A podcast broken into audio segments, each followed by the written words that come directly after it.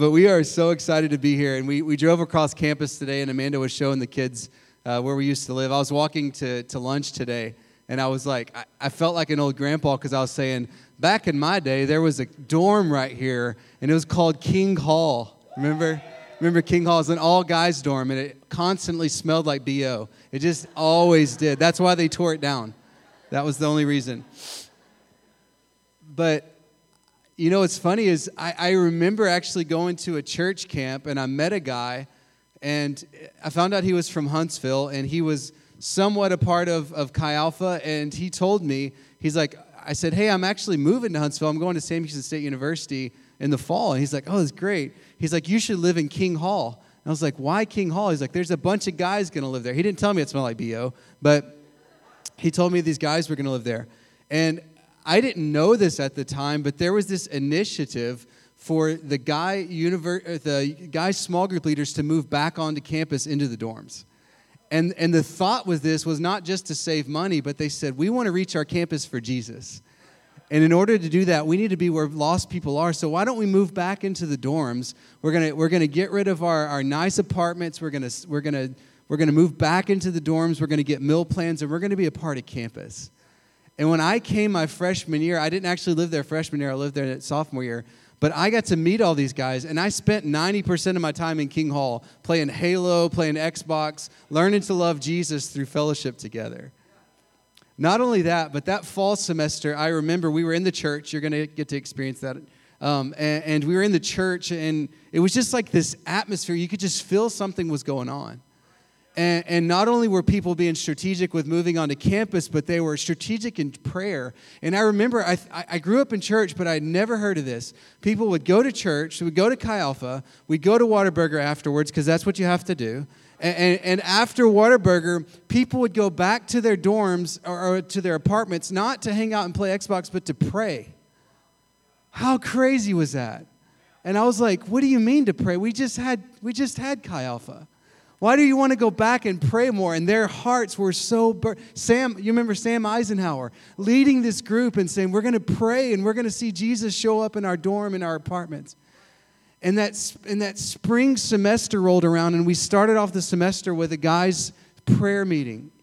And I remember so vividly a prayer meeting that there was a legitimate this might scare some of you, but there was a demon cast out of a person that night.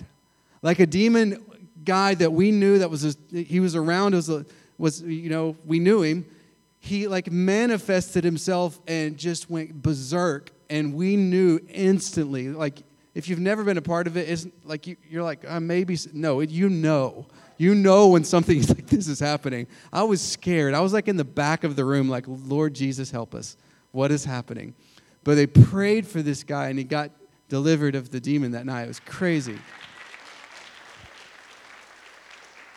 And and that spring semester was sounds like what's kind of happening now. There was just it was so normal to walk out of your class at 12 or 2 or whatever time and there would be worship near in the mall area and there was people just getting baptized in the fountain and it was like what is going on here? And that's my freshman year. I thought this is the norm. But what I found out is that people were hungry for Jesus. It wasn't it, Jason and Eli, eh, they weren't saying you need to meet in the dorms, you need to, it was students taking the initiative. And what happened is when we asked Jesus, when these students were so hungry for Jesus, and we said, Lord Jesus, would you show up, or, or, or else, Lord, we will never reach our campus, God, He showed up. And He did the impossible, and people were standing up. I was like, man, I, I feel like I should be embarrassed for these people because they were just openly confessing sins. And they're like, last night I did this. And I'm like, I don't, are you allowed to say that? Like, that's illegal. Can you say that on campus? And Jesus was doing something in people's hearts. And I think the, the, the trouble and the, the wrong thing that can happen is we, we can spend all of our time looking back at what God used to do and not look at what God is doing or wants to do. And so we've got to be in that constant place of dying to self, of living alive in Jesus, which introduces me to the scripture we're going to look at tonight. Uh, we're looking at Mark 8 35, just one scripture tonight. Mark 8:35 I have it here on the screen if you don't have it. It says this, "For whoever wants to save their life will lose it.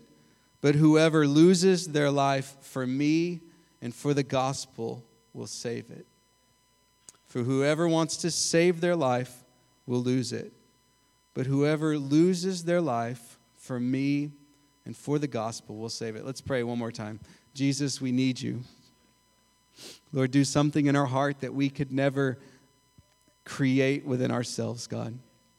Take the callousness and just move it away, God. Get rid of it, God, and allow your seed to be planted, Lord, in our heart that it could take root and grow, Jesus, to transform us, to transform our heart, transform our mind and our spirit tonight. Jesus, we need you. In Jesus' name, amen. Jesus is speaking here, Mark 8 35 there's a whole story that's read that comes uh, before this. You can look at it in, in Matthew chapter 12. It's a great story. Jesus is actually speaking to the Greeks here. It's very important. My, I'm a missionary in Greece. We're going to talk about that a little bit. But Greeks come and they want to see Jesus. They come to a disciple named Philip, and Philip goes to Andrew, and Andrew and Philip go to Jesus. And Jesus' word for them is unless a grain of a kernel falls to the ground and dies, it, it remains alone. But if it dies, it produces much fruit. And then he gives the, the way that you can do this. To, in order to die, you have to lose your life for me and for the gospel. It's a biblical call that Jesus is asking us to do. And he's asking us this question Are you willing to lose yourself for the sake of the gospel? Are you willing to lose yourself for the sake of the gospel? The first thing that we need to do, if you're a note taker, I have three points. It's how you have to preach. I'm just kidding. The first thing you have to lose tonight is we must lose our assumptions. Have you ever made an assumption about somebody and found out that it wasn't true? Or has someone ever made an assumption about you and found out that it wasn't true? Uh, my aunt told me a story. She said one time she was shopping in a store and she was just going about her day and she was looking at some items and a lady came up to her and was very nice and said hey ma'am excuse me and she's like yes she said these pants do you think they make them in a smaller size and she's like i would guess so that sounds legitimate. She said okay awesome. Um, do you know where the fitting rooms are? And she said yeah i think they're over there the, on the other side. She's like okay perfect. Thank you. Immediately after that another guy walks up and says ma'am i was over uh, two aisles over and y'all are out of this product. I was wondering if you could check back and see if in the back and see if you have it. All of a sudden, she realized something was going on. She didn't know what was going on, but at first she thought a lady was nice, but now there's this man asking her questions. She doesn't know what's going on, so she looks down. She's wearing a red polo shirt that's tucked into khaki pants, and she's standing in the middle of Target. These poor people assumed that my aunt was an employee and were asking her questions about stock. It was not true. Assumptions, although not inherently evil, can create within us presuppositions or thoughts that lead us to think in a certain direction. They're not bad things, they just lead us in a thought, a thought direction that can take us somewhere. Likewise, assumptions can also lead us not to think towards a certain area. So it can lead us to think about something, it can also lead us to not think about something. Plainly, assumptions affect the way that we think. And if our assumption isn't right, then our thoughts towards that person or thing are not right either. And there's many assumptions that we can make about missions. There's many assumptions that can be made, especially about where I minister in Europe. And one thing you can assume is that because Christianity has been around for so long that it's not actually really a mission field. After all, there's churches on every single corner. There's beautiful churches everywhere. The gospel has been presented in the past and it's already Christian. It doesn't really need missionaries. And Greece, the, the country that I uh, minister in, is a part of the European Union, so likewise, thinking might apply here. However, I want to show you just a couple of stats. I promised someone I would read a bunch of stats, and, but I'm not going to do that. I'm going to tell you just a couple. Greece was actually the first European country to be evangelized. The Apostle Paul in Acts chapter 17 had a vision, a dream of a man in Macedonia saying, Please come and help.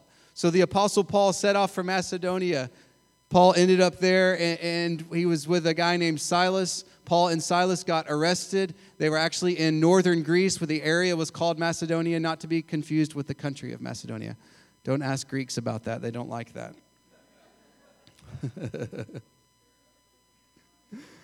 and there's a great story about the Apostle Paul and Silas and their willingness to do whatever it takes for the gospel.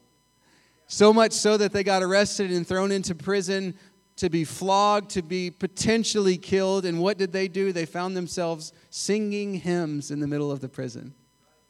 And because of their willingness to do whatever it takes to not let their circumstances affect their outcome or the way that they saw Jesus, the prison doors were shaken. They were released from prison and they got away and actually led the jailer to Jesus. And his whole family was saved.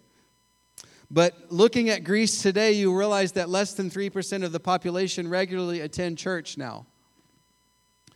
And that evangelical Christians are those that will share their faith represent less than 5.5% of the population.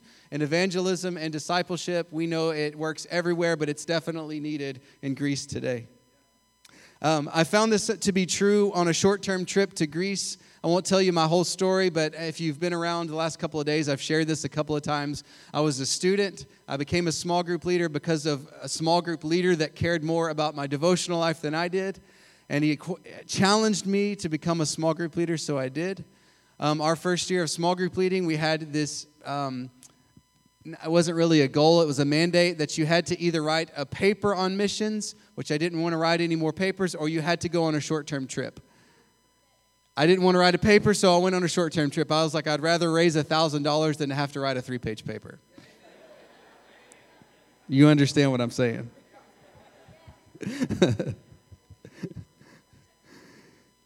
and went on a short term trip, and the Lord just really began to open up my eyes and my heart to the world that was around, uh, around me. And I began to see that God was not just the God of Huntsville, Texas not just the God of Texas, not just the God of the U.S., but was the God of all nations.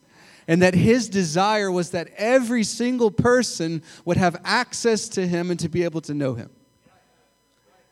And after that trip, I just remember thinking, God, I want to be doing what you're, what you're about. I want to be about your business. And, and so I came back to Huntsville and I was just a small group leader and, and I just did what was right in front of me. I was taking small steps of obedience and praying all the time, Lord Jesus, would you send me a sign? And the Lord sent me a sign. Her name was Amanda Gilly. as part of the sign.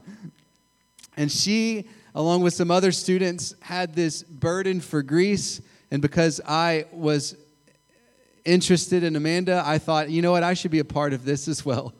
I don't usually tell that in churches, but I can tell you guys, you know what I mean. and so we end up going on a short term trip to Greece, and we go to Greece and we took university, you know, it was a Chi Alpha trip, and so went on university and we invited them to a party at the end of the week we were hosting. We wanted to teach them about the greatest country in the world, which is Texas.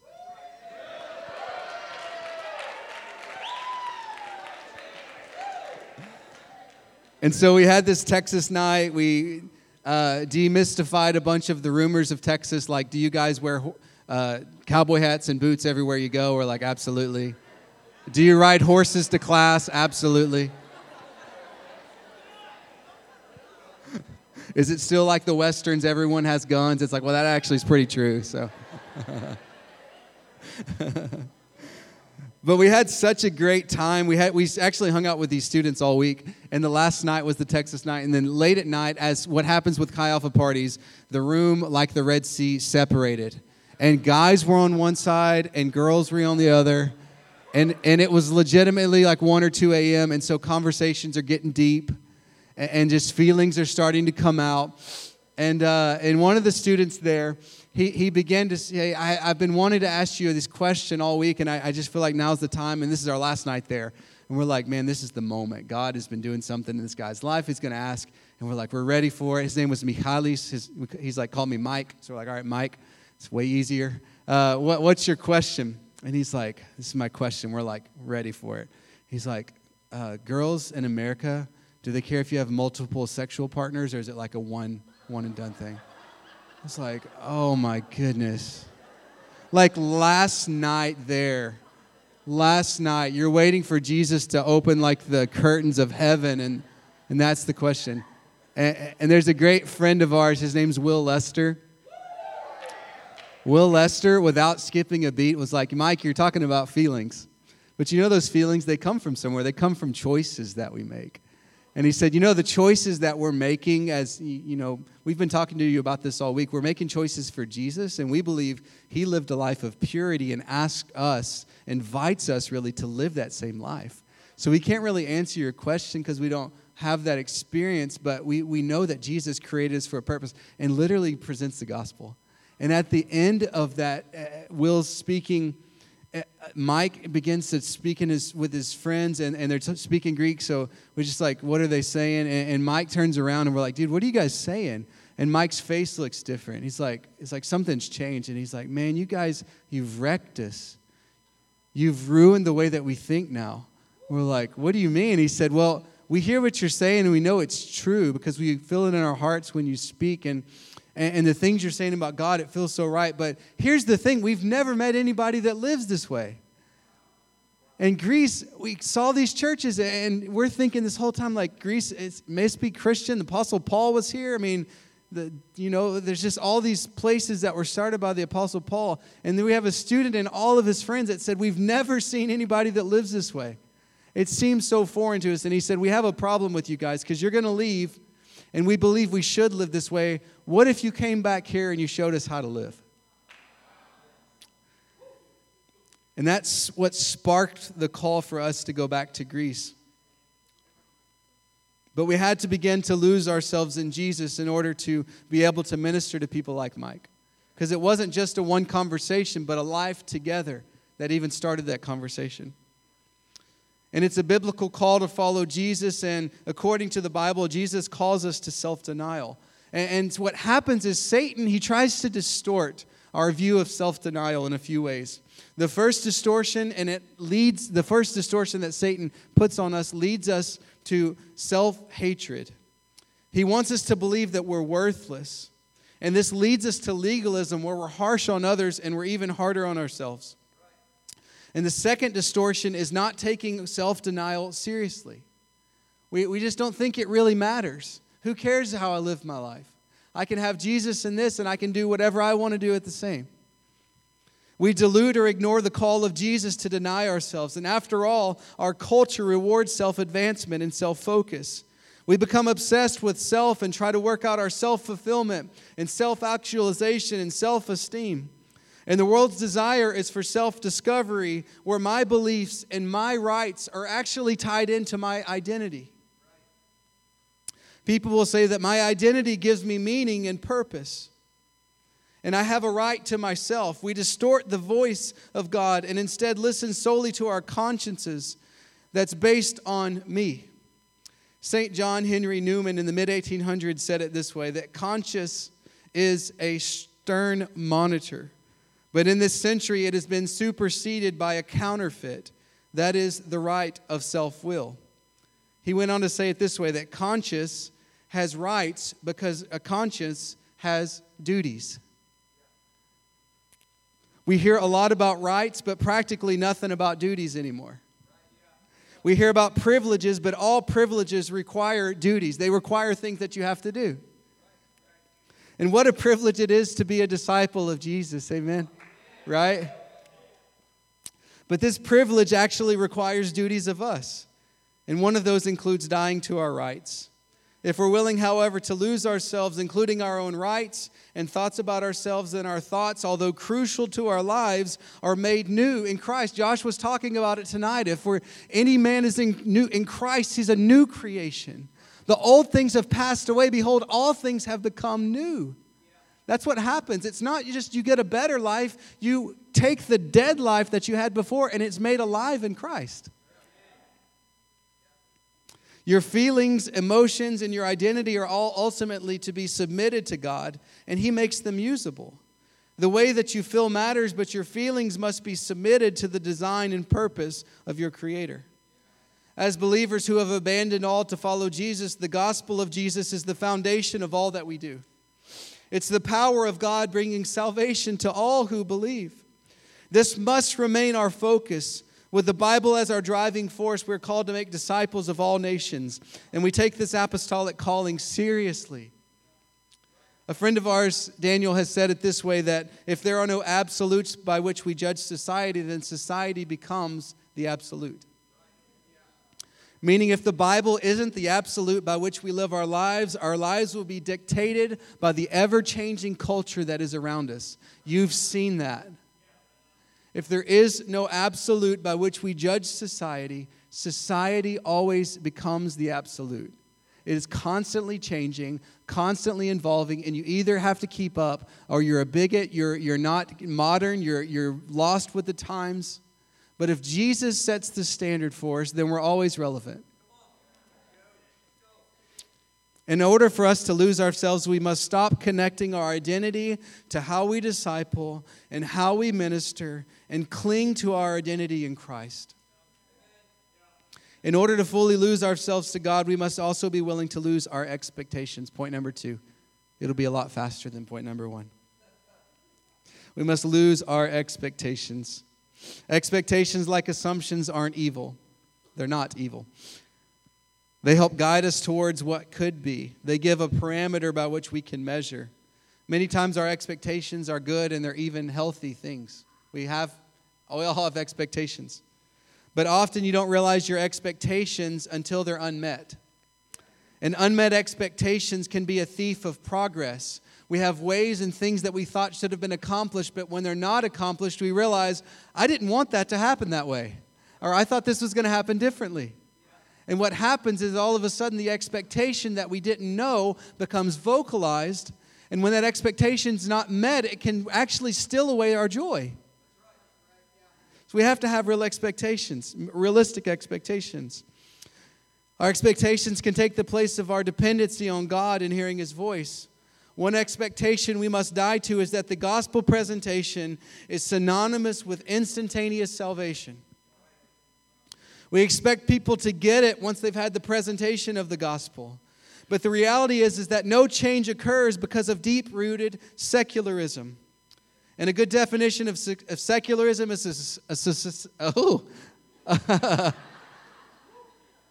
going into tongues there.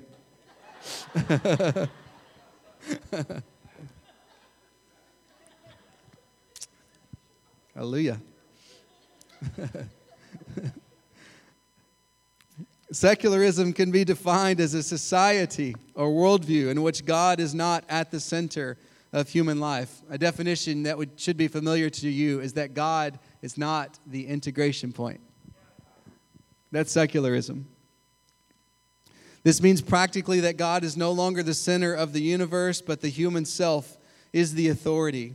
The primary point of orientation is the self, leading to the prime purpose of secular peoples which is to create a good will. To lead people out of secularism, we must first rid secularism in ourselves.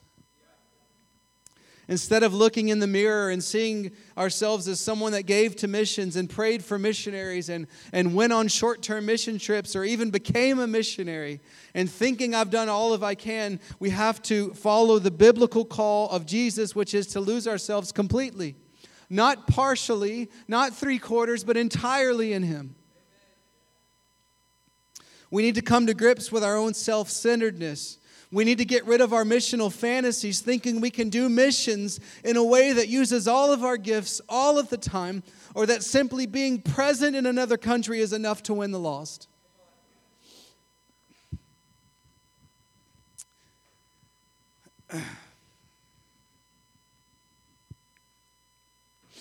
We may even need to leave our safe, successful, and preferred Christian communities for something that's very difficult from which we know.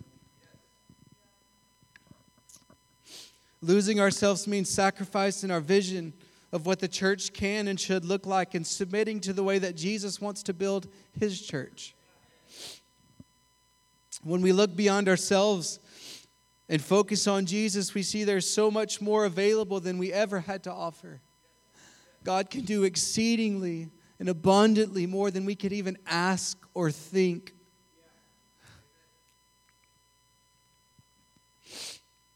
Jesus said, when we seek first his kingdom and his righteousness, that all of these things will be added to us. But first, we have to seek him. There's no shortcut to intimacy with Jesus.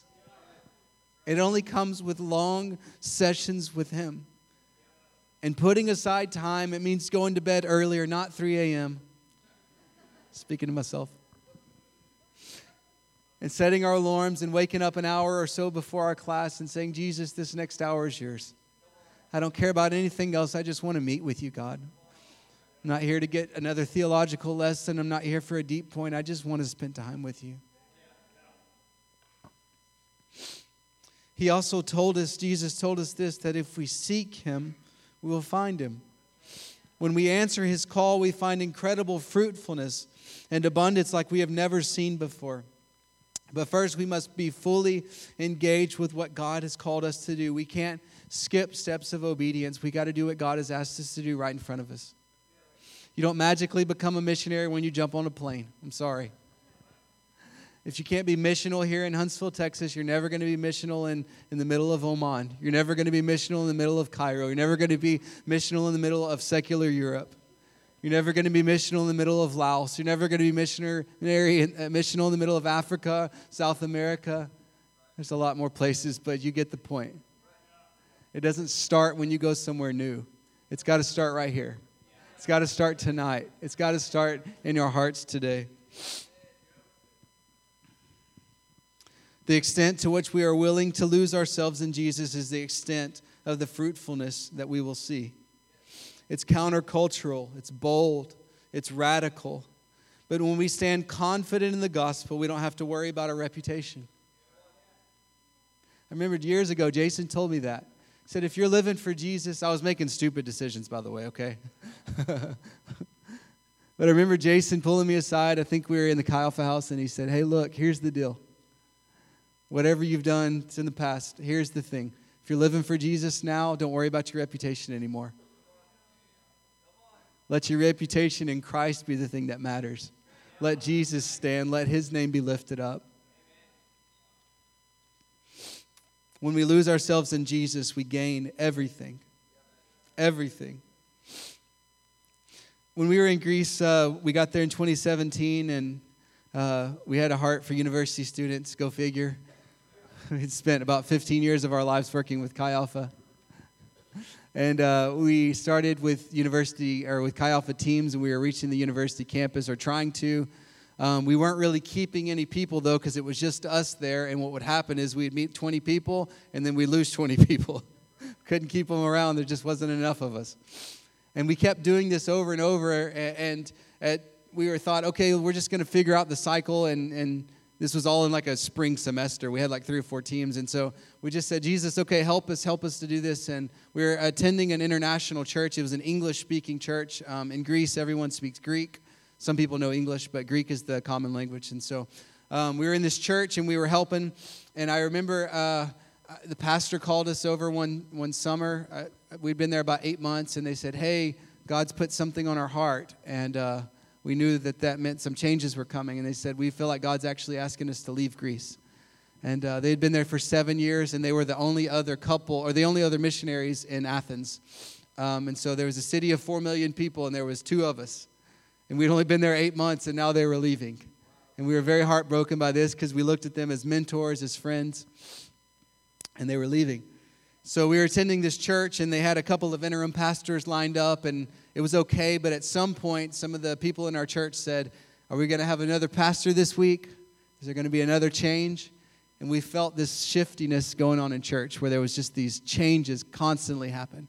So in our hearts, we knew that that couldn't happen for long. So we told our area directors, our bosses, we said, hey, instead of sending another pastor for three, mo- for three weeks or four weeks, what if we just stepped up and we filled in until you find someone permanently? And they said, if you're willing to do it, we're going to be looking hard. We said, okay. We thought it was going to be a couple months. Um, three and a half years later, they never found anybody.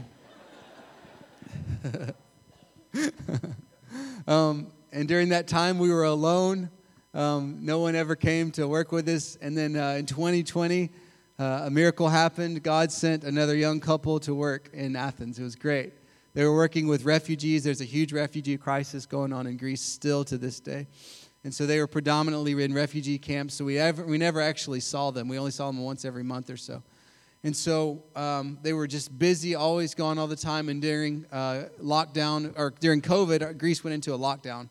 And uh, there was about six reasons we could leave our house. And anytime you left, you had to have a mask on or you got fined 350 bucks.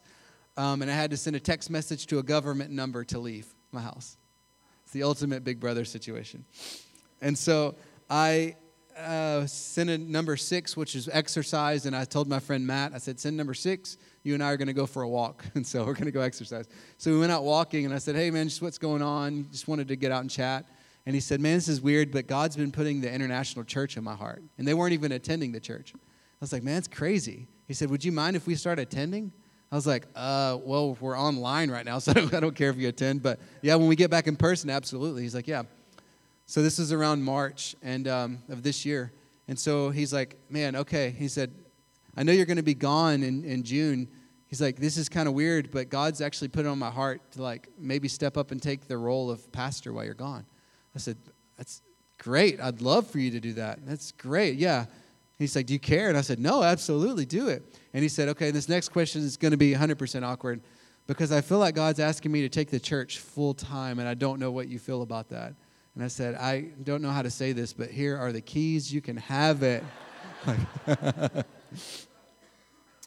And in that moment, we just remembered back like Mike's story of saying there's these Greek people that have churches everywhere and only 3% are attending. And all of these people have just no proper lives of people living in relationship with Jesus.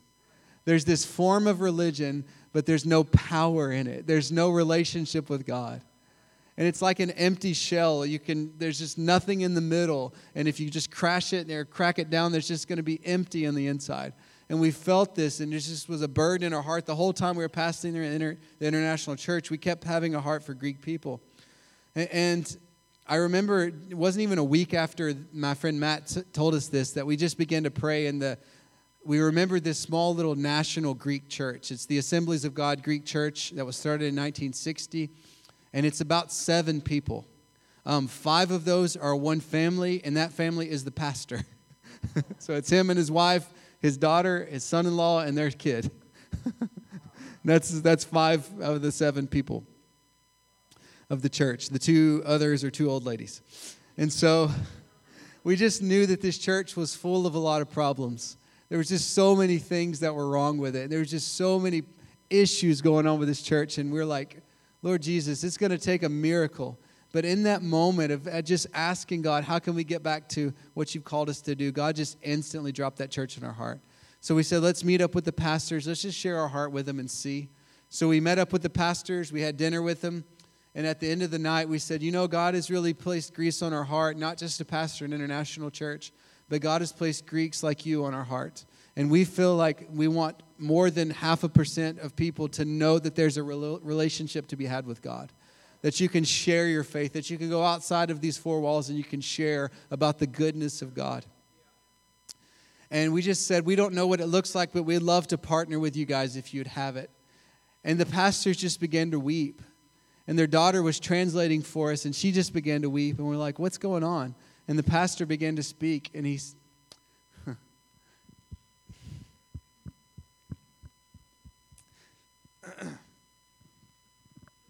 he said, For 25 years, I've been praying for help. I've been pastoring this church for 25 years, and I've been asking for help. He actually said, I'm thirsty. I'm thirsting for help. And he said, And here you are in my living room, and you're telling me that you feel like God's sent you here to work with me. And in that moment, we knew the Spirit was doing something even bigger than us. And we knew that God was uniting our spirits together. And I shared this at a section of fellowship. G.K. Chesterton, in his book Orthodoxy, talks about the city of Pimlico. And he says it's this terrible city, and in order for Pimlico to become a city that you would actually care about, you can't just think better thoughts about it.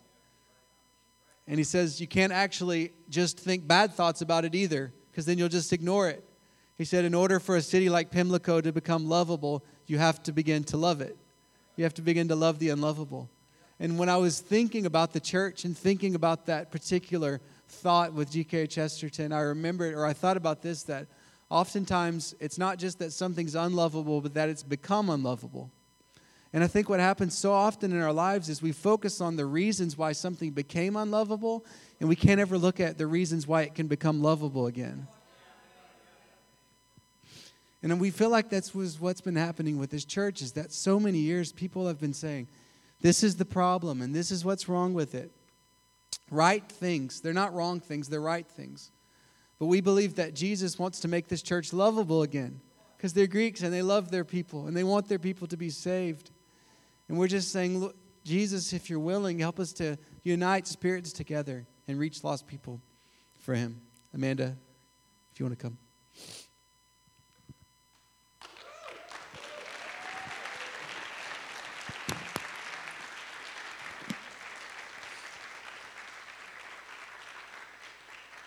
Y'all okay? Amanda's, Amanda's going to share with you just for a second. I'm not long winded like him. Just kidding, I love you. Uh, shameless plug we're selling these shirts after service for $11 if you want one, okay? All right, so Kenan's been talking about losing yourself based on Mark 8:35. We need to lose our assumptions, lose our expectations, and finally, lose yourself in the adventure. How many of you know that following Jesus is an adventure, right? It's not always easy and not always fun, but adventures aren't always easy and fun, right? It's an adventure. It can be hard sometimes. He didn't promise that our journeys would be easy, but He does promise to be with us along the way, no matter how difficult. Let's look at Mark 10 29 and 30. Truly I tell you, no one who has left home or brothers, or sisters, or mother, or father, or children, or fields for me and the gospel will fail to receive a hundred times as much in this present age homes, brothers, sisters, mothers, children, and fields, along with persecutions, and in the age to come, eternal life. Following Jesus and the calling he's placed on your life comes with a sacrifice or a cost, not just for you, but a lot of times for others around you too. I was looking at the scripture earlier today, and um, of course, the New Testament is in Greek. And so, right here, when it says along with persecutions, that along with, I found this so interesting. Along with translates to meta, which means after. So, right here it says, you will, um, you'll, you'll receive a hundred times as much as this homes, brothers, sisters, mothers, children, after persecutions. And then in the age to come, eternal life. For us as missionaries, it means our families sacrifice holidays and birthdays and grandchildren. It means missing the birth of their newest grandbaby in our experience. For our friends, it means that long distance relationships, um, and they often get neglected at times. Thankfully, through the Lord, they get picked up again right when we see each other. I was listening to a sermon by Elisabeth Elliot recently. Any fans? and she talks about moms complaining about their strong willed children. Any moms yeah? She says, I don't know any mom who wouldn't say that their two year old has a strong will. But she counters that and says, they aren't strong willed, they're stubborn. There is a difference. Elisabeth Elliot says that strength of will, having a strong will, is being able to say, Not my will, but yours, God. Having a strong will says, I submit to your will, Lord, no matter the circumstance, no matter the hardships. Losing myself in our most recent season in Greece, our first term, came in many different forms. A lot of times it had everything to do with my kids, always. Most recently, I had to lay down some dreams and expectations that I had for our youngest, Chloe's first year of life. We were actually scheduled to return to Texas last summer, summer of 2020. But you know what happened in 2020, right? COVID. Uh, yeah. So you know. So I gave birth to Chloe during a very strict lockdown in Greece, which is a whole other story, a good one, but interesting. Uh, just two months before our scheduled return for itineration. We were really looking forward to having family around and enjoying the first year of her life, and then also just getting to be with family for help and just learning to adjust to three kids. Weeks away from our return date, we felt God asking us to extend our term by one year. Our church would be in transition pastorally during the unknown restrictions of COVID, and we felt like God asked us to stay for the health of our congregation. We said yes, knowing that my dreams of our first of our baby's first year in Texas and being around family would be shattered. We were also in the thick of newborn colic, which basically just means your baby cries all day, every day, and there's nothing you can do about it. Um, so we were in the thick of newborn colic with little to no sleep, and my so called village that we had in Greece was not allowed to help me due to the COVID restrictions. Like Kenan said, it was pretty strict. Um, we had to send a text message to leave the house. I was ready to come back to Texas. Um, so it wasn't an easy yes, but it was a simple yes. Simply, yes, Lord. We said yes to another year in country and no to many comforting things and exciting things in Texas. Through the rough part of our baby's first year, though, Jesus was the comfort and help that we needed, and we saw him work in and through us for his kingdom in ways that we didn't expect. And the story that Kenan just mentioned about the Assemblies of God pastors in Greece, that probably would not have happened if we didn't stay the extra year in Greece. Thank you, Lord. So I want to encourage you tonight don't not go, don't not share, don't not give because of what may happen. Jesus says if you try to save your life, you're going to lose it. A lot of times we feel like if we were obedient and saying yes, that we'll be all alone. But look back at the scripture that we just read. No, uh, no one has left home or brothers or sisters or mothers or father or children or fields for me in the gospel and will fail to receive a hundred times more in this present age and in the age to come, eternal life. We aren't alone, we gain Christ. To lose ourself means to leave many things behind. But losing ourself also necessitates that we take on Christ. Spirituality that doesn't take up new actions or behaviors and purposes will inevitably return to self focus. True spirituality produces righteousness, changed hearts, and right action. Biblical, Jesus centered spirituality produces a new way of living. When we lose ourselves, we take on the agenda and priorities of King Jesus. We lose ourselves to his cause, his mission. Self loss is fundamentally about a trade. We trade our ambitions and our passions for those of Jesus. We trade our agenda for his agenda to make for himself a people of every tribe, every tongue, and every nation.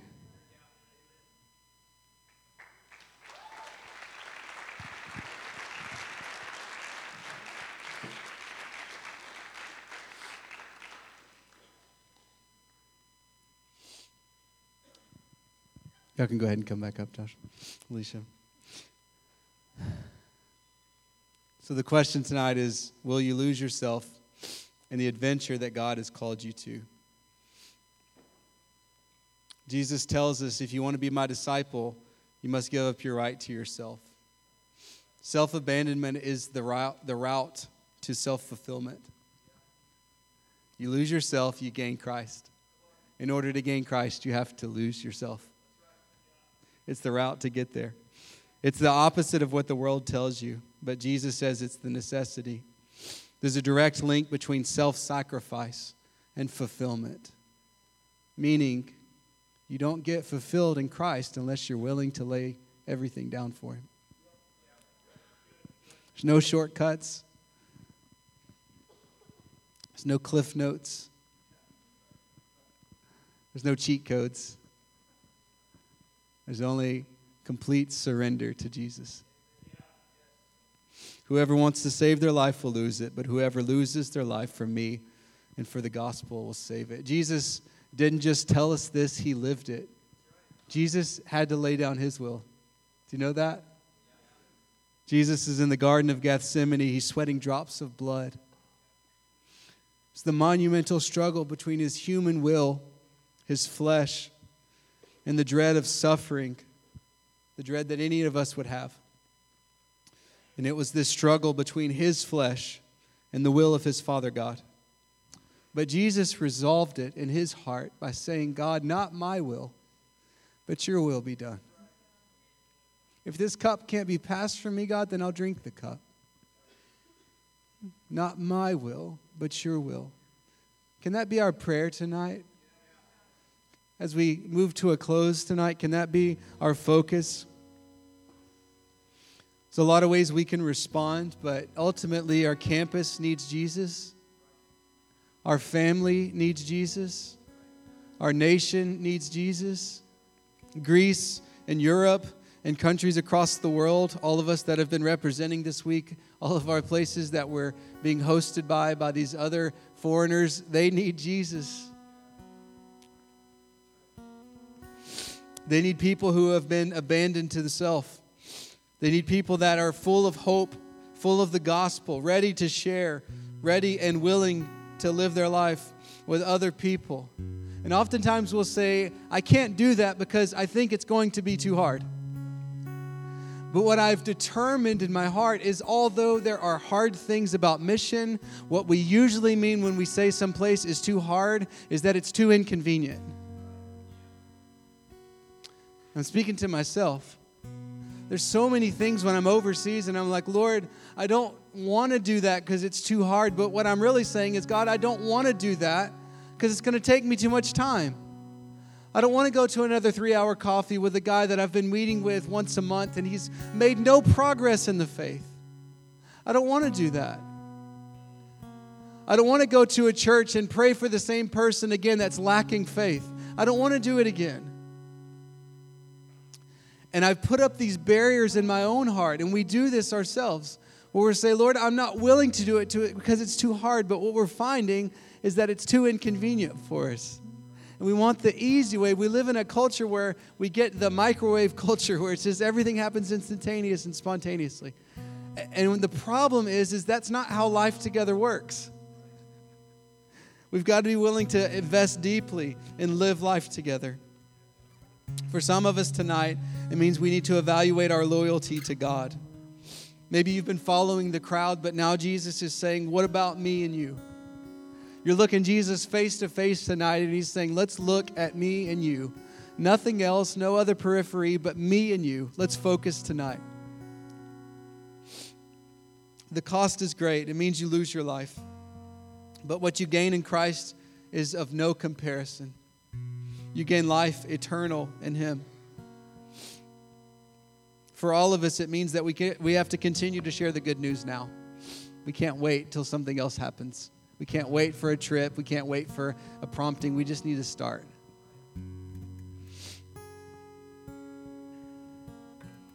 We have to begin to think about the bigger picture. We have so many missionaries that often filter through here. I just want to challenge you to take their prayer cards, go over to the Chi Alpha House. There's a list of missionaries there. Take a picture of it. But pray for missionaries. Pray for us. I've been on the, re- the receiving end of having missionaries here. I, I, was a student and got to hear John Koshel, got to hear Dick Brogden, got to hear Winky, got to hear all of these people who came over and poured into my heart. And now I'm on the other side where I'm getting to pour back into it. But Jesus says that we're responsible.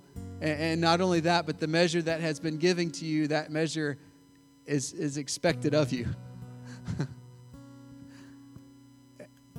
So God's doing some great things here, and I want you to ask you just to take, not just tonight, but take time to pray and to pray for specific places.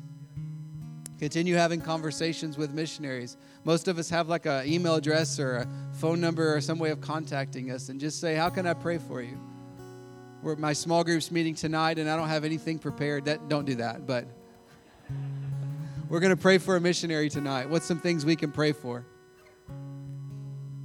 Ask questions. Take a short term trip. Or take some of you, God's asking you to take a bigger step. Some of you, God's placed the internship or the CMIT program on your heart and you're wrestling with it. You're saying, God, I want to do it, but I don't know if I can ask my family and friends. I just don't know.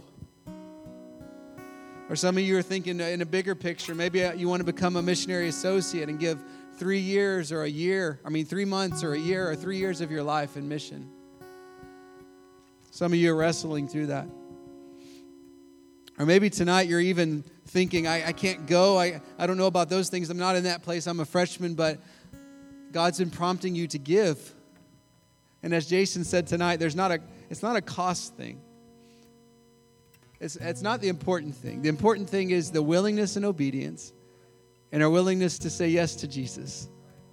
Invest $2 a month, $10, 25, whatever it is, into a missionary, into a missions program, and see what God actually does in your own life. Tonight, Jesus is asking you to lose yourself in Him. Whatever that looks like, you know what it is. God's been placing something on your heart. You can stand with me tonight. God's been placing His finger on something in your life.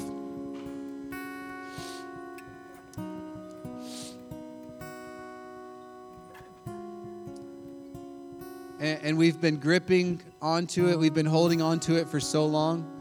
And, and Jesus just wants you to let go of that tonight, to abandon it, to get rid of it for Him. And some of you also, you're praying about this, this big idea of ministry. And, and you've been, you've been in a, you've been in a season of, of wrestling through it. And should I take a step or should I, should I ask my parents, should I get to that next, should I do the internship, whatever that looks like. And, I think what it would be great is if we could just spend a few minutes here as we close with a song and we could pray and we could spend some time in prayer and we could we could ask God to help us to not hold on to those things any longer, but to give them to Him. Let's pray tonight. Jesus, we need you, Lord. We thank you, Jesus, for all that you've done. We thank you, God, for who you are, for how good you are to us, Jesus. And we thank you, Jesus, that you're challenging our hearts, God. Help us, Lord, with those things we've gripped onto for too long.